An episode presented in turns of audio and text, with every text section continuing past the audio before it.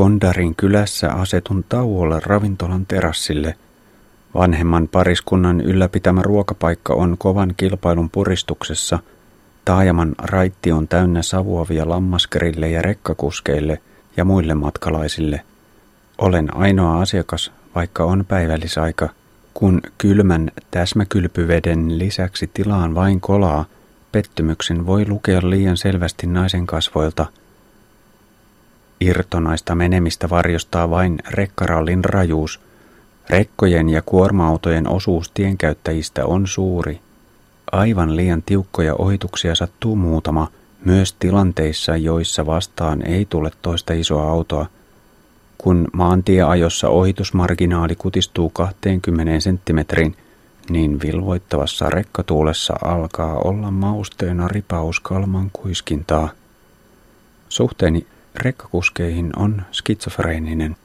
Samaan suuntaan ajavat ovat alkaneet tuntua piittaamattoman röyhkeiltä vihollisilta, jotka eivät kunnioita pienempiään. Vastaan tulevat sen sijaan usein heiluttavat iloisesti ja kannustavat. Ohitusstressi saa lisää ikäviä piirteitä. Uusin ongelma ovat vastaan tulevat henkilöautot, jotka lähtevät ohitukseen. Ajorata on ahdas, mutta silti ohittajat eivät koe karavaaniani ohituksen hidasteena, vaikka suoraa aukeaa tietä riittää kilometrikaupalla. Jotkut kuljettajat näyttävät hämmästyneiltä, kun en lähde väistämään hiekalle. Puun alla koetan tauolla vapautua liian koholle nousseen V-käyrän negatiivisuudesta. Kyse ei ole niinkään pelosta. Tienvarsilla ei ainakaan ole todisteita siitä, että onnettomuuksia sattuisi runsaasti – olen nähnyt vain yhden rekanraadon. Raivostuttavinta on heikomman tienkäyttäjän oikeuksien suruton halveksunta. Vastaan tulevan liikenteen koomisia puolia edustavat heinäpaaleja kuljettavat avolava kuorma-autot. Kevyttä heinää on lastattu monta metriä hyttiä korkeammaksi keoksi.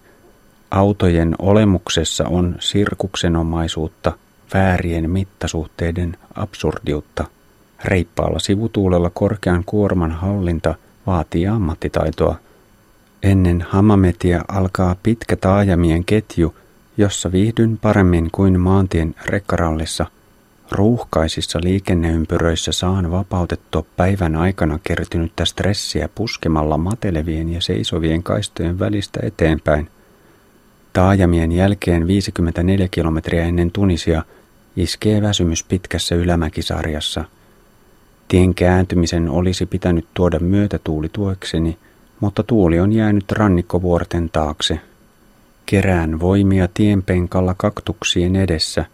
Silmäilen jo maastoa leiriytymisen näkökulmasta, mutta pöheikön takaa alkaa kuulua ääniä, vaikka asumuksia ei näy missään. Päätän vääntäytyä ainakin seuraavaan kaupunkiin saakka. Vain vartin kuluttua alkaa monta kilometriä pitkä loiva alamäki ja reipas puhuri ilmaantuu sittenkin selkäni taakse. Alkaa hurja euforinen rykäisy kohti viimeisen Tunisia-etapin maalia. Liidän taajamien läpi ruuhkat eivät hillitse menoani, hurmosta kestää kolmisen tuntia. Pimeys tekee kuitenkin tepposen. Muutama kilometri ennen Tunisia hukkaan keskustaan menevän maantien ja ajaudun kehälle – Piennar on onneksi leveä ja hyvä, sillä monikaistaisella väylällä ajetaan todella lujaa. Kehän pimeydessä iskee kuitenkin ryytyminen. Kuorma-auto pysähtyy ja saan seurata kuinka lavalta loikkaa tusinan verran nuoria, jotka lähtevät kohtaloa uhmaten ylittämään ajorataa. Torvet soivat, mutta nopeudet eivät putoa. Pojat selviytyvät tien yli – arvon oikealta vaikuttavan poistumisliittymän, lähden kuitenkin risteyksestä väärään suuntaan. Olen hiljaisella teollisuus- ja varikkoalueella, eikä näy ketään, jolta voisi kysyä tietä. Kevyen harhailun jälkeen onnistun selviytymään keskustaan, jonka kadut ovat täynnä elämää. Habib Bourguiba Avenuella on hankala päästä eteenpäin kiireettömien iltaajelijoiden tukkiessa tien – olen liian myöhään liikkeellä etsimässä halpaa majoitusta. Käyn kymmenellä hotellitiskillä kuulemassa saman kommentin. Vapaita huoneita tai sänkyjä ei ole.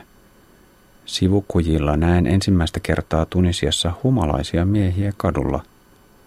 Valmistaudun jo kalliin paikan ylelliseen yöhön, kun Habib Burgiba Avenuen päässä Medinaan vievällä aukiolla onnistaa.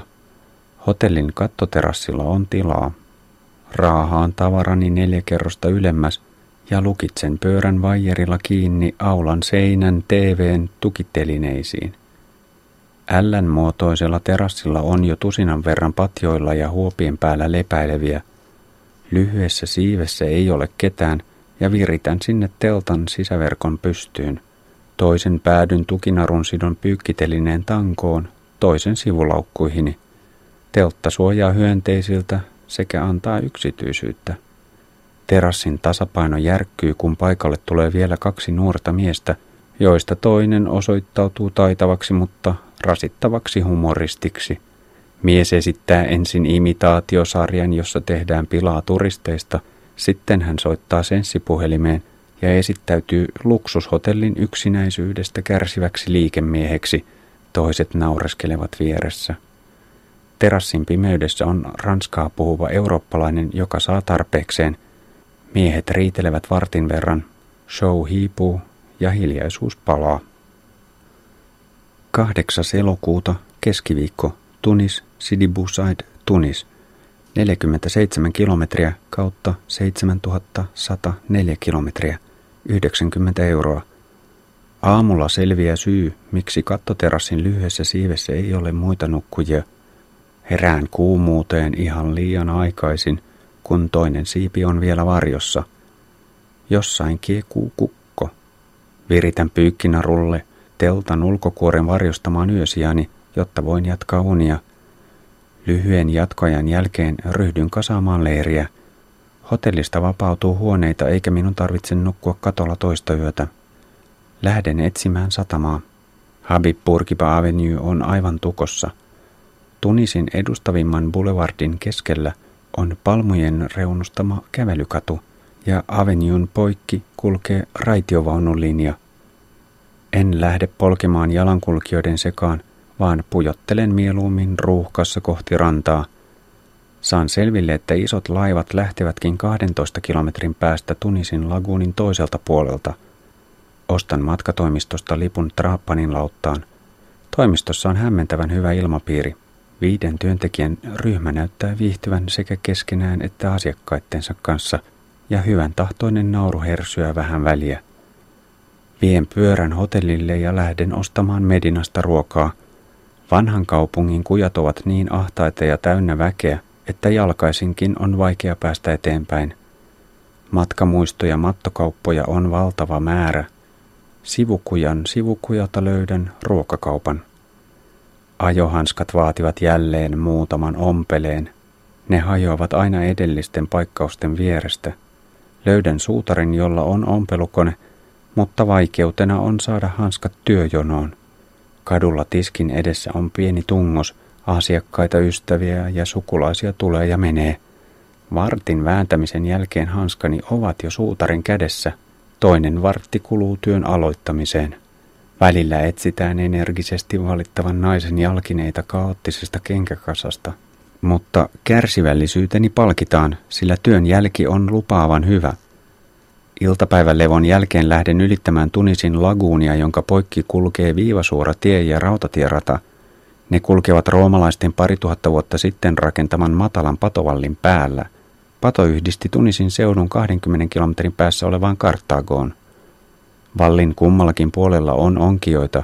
Sivumyötäinen tuuli siivittää menoani, eikä tiistain raju urakka paina erityisemmin jaloissa – Käyn katsastamassa etukäteen lähtöterminaalialueen Laguletten satamassa, minkä jälkeen suuntaan tunkkaisen taajama-ruuhkan läpi kohti pohjoista. Kartaagossa ohitan raskaasti vartioidun presidentin palatsin. Muurilla aidattu alue on laaja. Itse palatsi ei näy tielle. Jatkan läheisen Sidibu Saidin pienvenesatamaan. Täältä alkoi purjehdusliftauksenni kohti Sisiliä vuonna 1983. Satama oli silloin yksinkertainen ja hiljainen. Nyt ylellisten jahtien määrä on monikymmenkertaistunut ja laitureilla parveilee vauraudesta haaveilevia keskiluokkaisia perheitä iltakävelyllä. Jämähdän italialaisen purjeveneen eteen keskustelemaan yli tunniksi. Napolin seudulta oleva kippari kuljettaa turisteja kesäisin ja hänellä on pitkäaikainen kokemus Tunisiasta. Mies on pääpiirteissään tyytyväinen asioiden toimimiseen, mutta kun jutustelu kääntyy politiikkaan, sävy muuttuu. Tunisiassa on käytännössä yksi puoluejärjestelmä, joka on harvoin paras tapa hallinnoida maan resursseja. Sekä etuoikeutettuja että valvottavia kertyy liikaa. Tunisian hallinto on kuitenkin onnistunut ääriliikkeiden tehokkaassa kontrolloinnissa. Fundamentalismia ei suvaita. Kysyn presidentin sukulaisista, joiden väitetään sekoilevan koskemattomuuden turvin Hamametin elittirannoilla.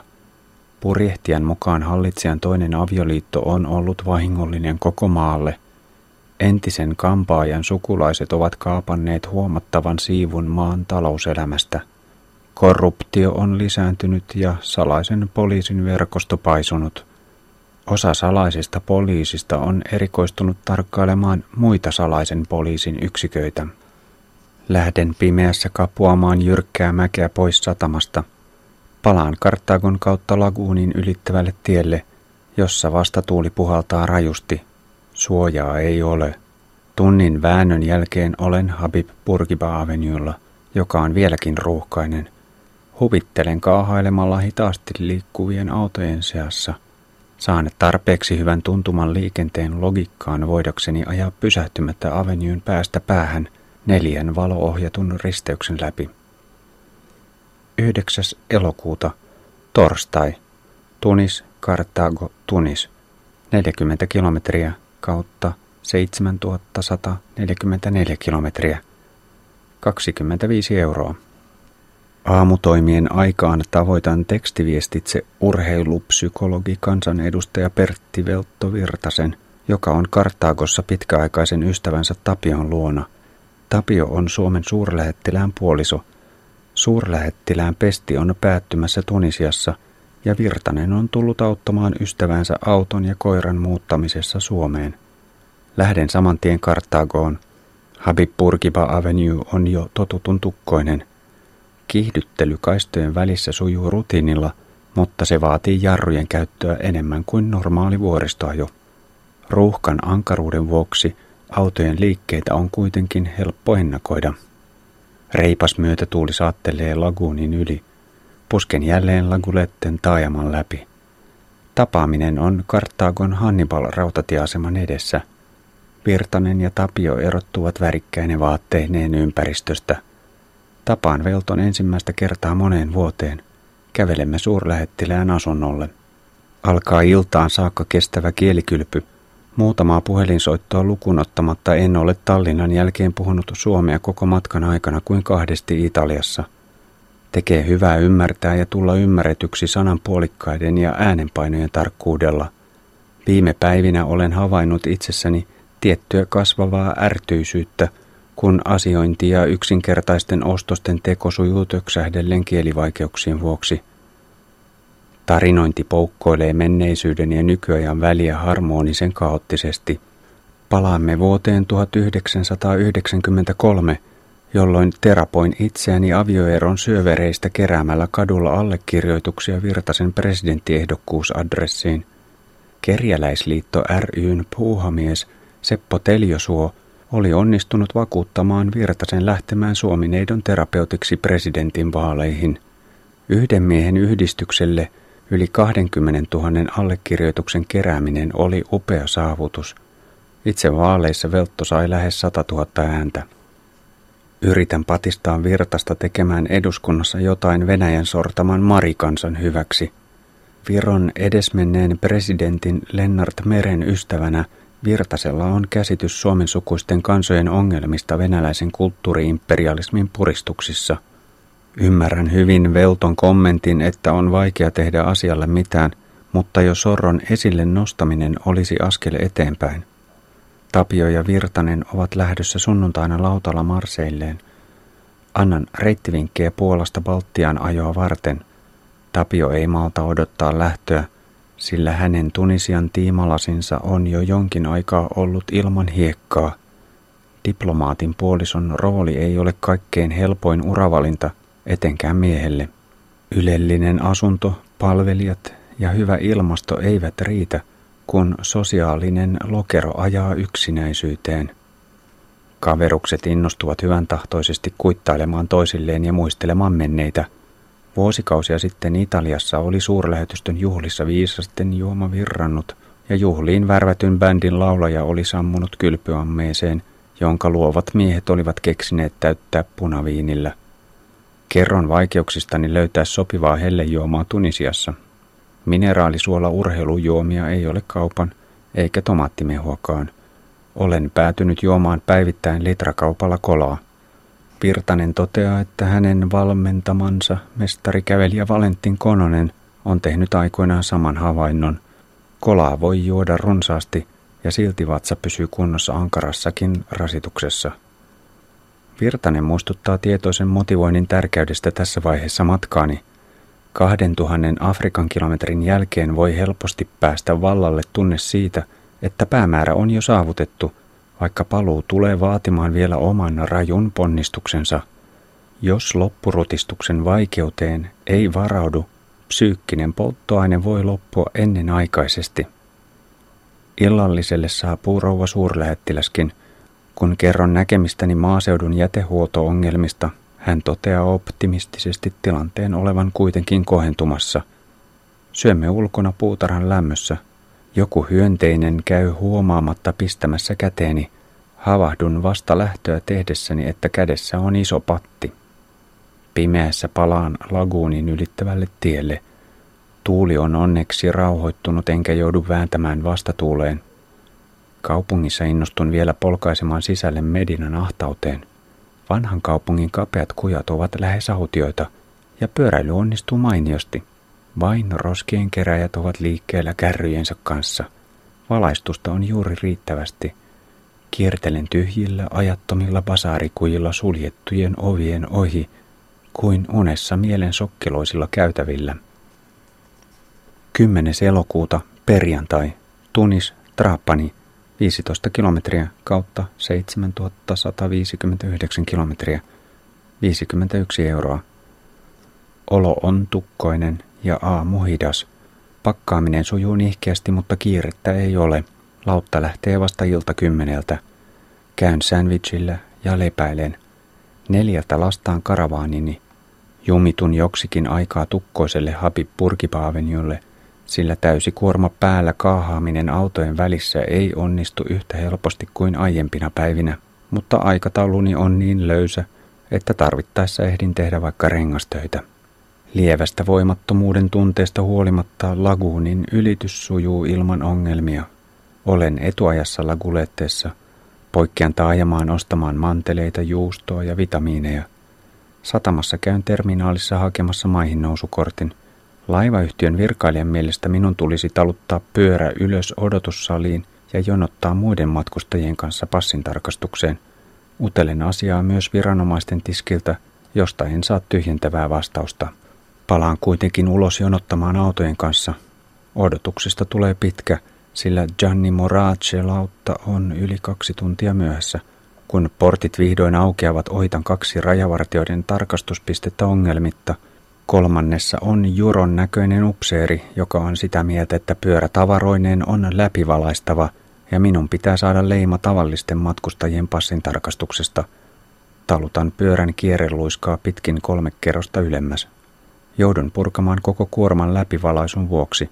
Viritän karavaanini uudelleen ja laskeudun takaisin alas autojen luokse, mutta minut ylöspassittanut upseeri ei olekaan kiinnostunut hankkimastani leimasta.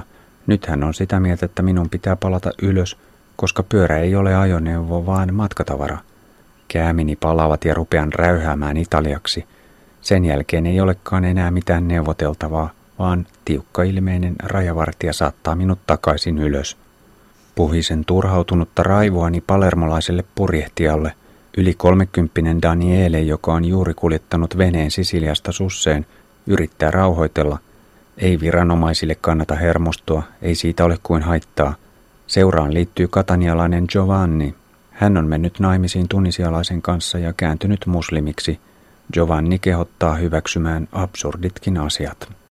Puolen tunnin kuluttua matkustajat ohjataan alas laituritasolle samaa kierreluiskaa pitkin, jota olen jo ravannut edestakaisin. Matkalla laivaan passi tarkastetaan vielä neljännen kerran. Jos olisin alun perin uskonut Ustikalainsin virkailijaa, olisin säästänyt hermojani, mutta en osannut kuvitella, että kaikki matkustajat marssitetaan terminaalista alas laiturille.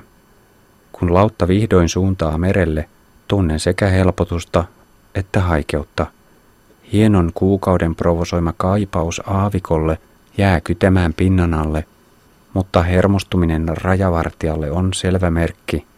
On jo aika lähteä. Katselen kannelta Tunisin valoja Danielen ja Giovannin kanssa. Tärkeällä hetkellä tuntuu hyvältä keskustella kielellä, jota ymmärtää kunnolla. Yksinäisyys korostuu ikävästi, kun kommunikaatio on vaikeata ympäristön kanssa, vaikka selviytyykin arjesta. Giovanni kertoo kokemuksistaan uusien sukulaistensa kanssa. Häät ovat vaarallisia.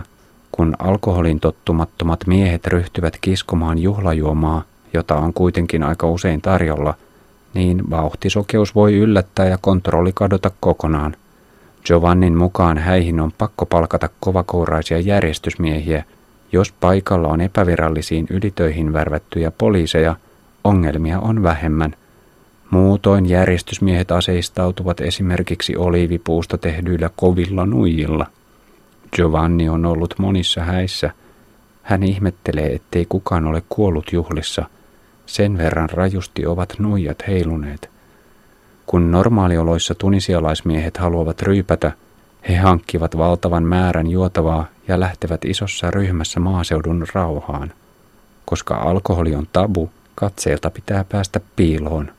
Loppu Giovannin kuvauksesta kuulostaakin sitten suomalaiselta juhannukselta. Jään yksin kannelle tuijottamaan Afrikan loittonevaa rannikkoa. Kun väreilevät valot katoavat kokonaan, yön kostea pimeys ajaa minut väsyneenä sisälle. Levitän makualusta nojatuolien väliin, unihorroksessa poljen kuuman hiekan keskellä. 11. luku Sardiniasta San Siiron stadionille – 11. elokuuta lauantai Trapani, Italia, 10 kilometriä kautta 7169 kilometriä, 91 euroa.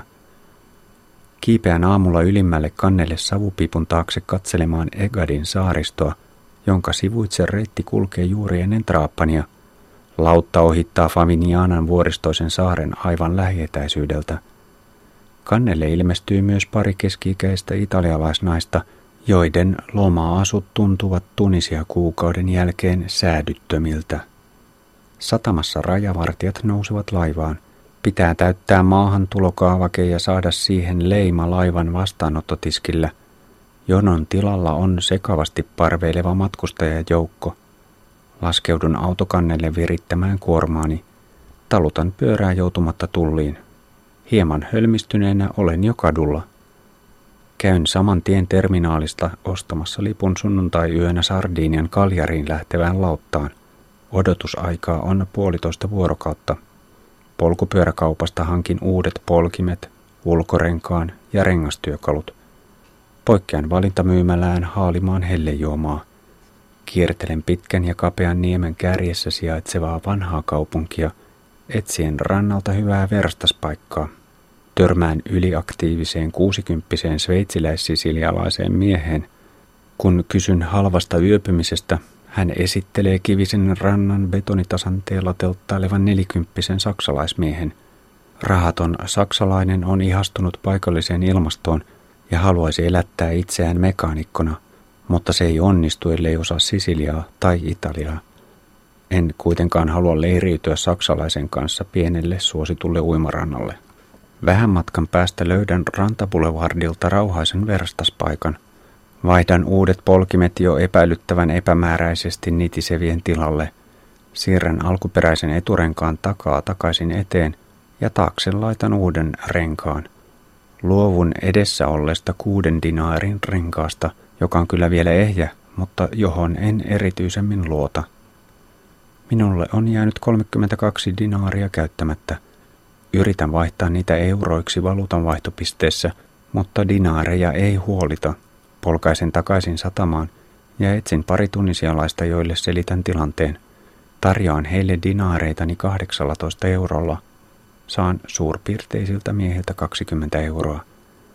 Väsymys iskee yllättäen ja ryhdyn etsimään telttapaikkaa jo kolmelta.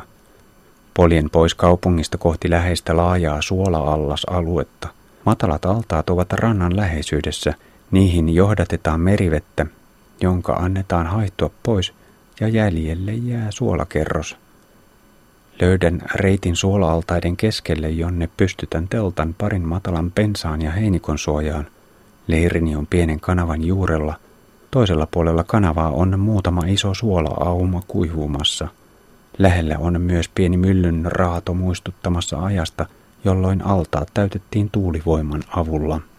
Vähän matkan päähän ilmaantuu neljän kulkukoiran lauma, joka pysähtyy tarkkailemaan minua – Tuijotuksin mittailemme toisiamme ja ryhdyn katseellani haiskelemaan kiviä. Koirat jatkavat kuitenkin hetken ihmettelyn jälkeen matkansa. Hämärän tullessa olen jo nukahtamassa, kun yksi koirista palaa. Se rupeaa haukkumaan 50 metrin päästä. Odotan turhaan, että se lopettaisi ja menisi matkoihinsa. Puolen tunnin kuluttua saan tarpeekseni. Kömmin ulos teltasta ja ryhdyn pimeässä heittämään kiviä haukunnan suuntaan. En osu, eikä se ole tarkoituksenikaan, mutta koira ymmärtää viestin ja häipyy. Jään vielä katselemaan maisemia. Traappanin valot näkyvät allasalueen toiselta puolelta. Myös läheinen Eeritse-vuori on saanut rinteilleen väreilevän valojuova helminauhan. Ilta on pehmeän lämmin. 12. elokuuta, sunnuntai, Traappani, 15 kilometriä kautta 7184 kilometriä, 33 euroa. Nukun hyvin. Ulkona nukkuu paremmin kuin sisätiloissa. Kun herään, en ihan heti ymmärrä olevani Sisiliassa. Olo on voimaton. En tiedä, johtuuko se Karttaagossa saamastani hyönteisen pistosta vai lievästä virustartunnasta vai pidempään muhineen stressin laukeamisesta – Hautaan saman tien ajatuksen kiipeilystä Eeritsen kauniiseen vanhaan kaupunkiin, jonka peruskivet on laskettu yli 3000 vuotta sitten. Eeritseen ei ole matkaa kuin 15 kilometriä, mutta serpenttiinin nousu vuorelle yli 700 metriin on vaativa. Teen pienen kävelyn viereiselle altaalle, jossa suola näyttää jo kiinteältä. Valkeana hohtava kenttä muistuttaa jäätynyttä järveä, jonka päällä on kevyt lumikerros – Laskeudun kokeilemaan suolamassaa, joka osoittautuu vielä kosteaksi sohjoksi. Kasaan leirin ja kiiruhdan läheiseen kauppaan, jonne ehdin juuri ennen sulkemisaikaa. On häkellyttävää vaataa suuressa myymälässä valtavan elintarvikevalikoiman keskellä. Tarvitsemmeko todella kaikkea tätä valinnan mahdollisuutta? Vetäydyn varastorakennuksen varjoon päivälliselle. Jatkan syvemmälle altaiden keskelle, Laajasta suola-allas-alueesta on lohkaistu lähes tuhannen hehtaarin siivu luonnonsuojeluun. Osa altaista on jätetty kesannolle, osa on vielä käytössä. Seutu on tärkeä lintukosteikko, parin sadan lajin pesimis- ja levähdyspaikka. 50 flamingon parvi ruokailee kesantoaltaalla. Palaan takaisin Traapaniin. Avonaista nettipistettä ei löydy, Ajelen vanhan kaupungin kapeilla kaduilla, jotka muistuttavat tunisialaista Medinaa. Kun jatkan nettipisteen etsimistä, törmään ranskalaiseen pyöräilijään.